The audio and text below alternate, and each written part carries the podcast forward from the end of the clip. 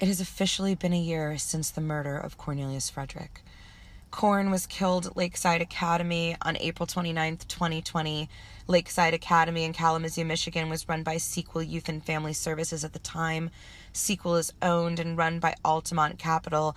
Altamont Capital was founded, owned, and, and is currently ran by Bain executive, Bain founders, and 30 year Bain people. Same goes for Sequel. Just check their LinkedIn's. And we all know who Big Bad Bain is. So hopefully you can understand how the Justice for Cornelius hit a roadblock in visibility on social media. But we're asking the entire world to join us this year. It's been one year. These sorts of anniversaries should never happen, but they won't seem to stop. So, Thursday, April 29th, we are asking you to join us online to reignite traction in the Justice for Cornelius campaign. The community is seeking impact legislation in his name to end the use of restraint and seclusion. We want to prevent what happened to Corn from happening to anyone else in his name as his legacy. There are also a few other projects that are underway, and we would love for you to join us Thursday at 6 p.m. Eastern for the memorial and gathering.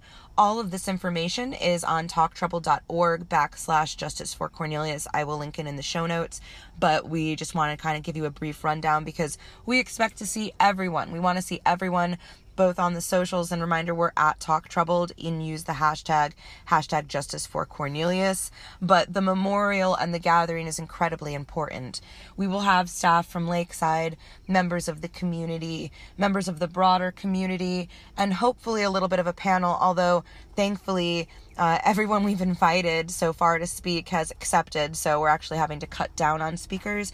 Final roll call tonight, but we would hope that you would make your own video on your own YouTube, or if you don't want to post it on your YouTube, apparently not everybody does that. Feel free to send it to us, and we'll post it on the Justice for Cornelius playlist. But we want to hear from everyone all around the world. That's what worked last year was people from Denmark and Ireland calling into Kalamazoo, Michigan, to get the prosecutor to make some charges. But as we've seen the charges were minuscule and they in no way include either Lakeside or Sequel management, and that's obviously an issue. This is the culture within the TTI, and the fact that it's allowed to be used to abuse and sometimes kill foster children is just uh, no words. I can't, I don't have a good word for it.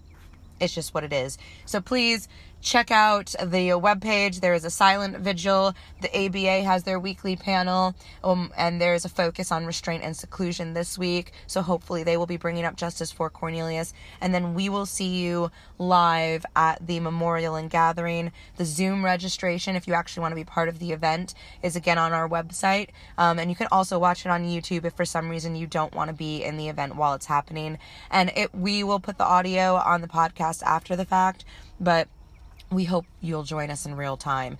Remember, it's my birthday, so my birthday wish is for you to join us um, in changing that forevermore to the day where we remember Cornelius Frederick, especially and until we can end the torture and abuse and death of children for these reasons.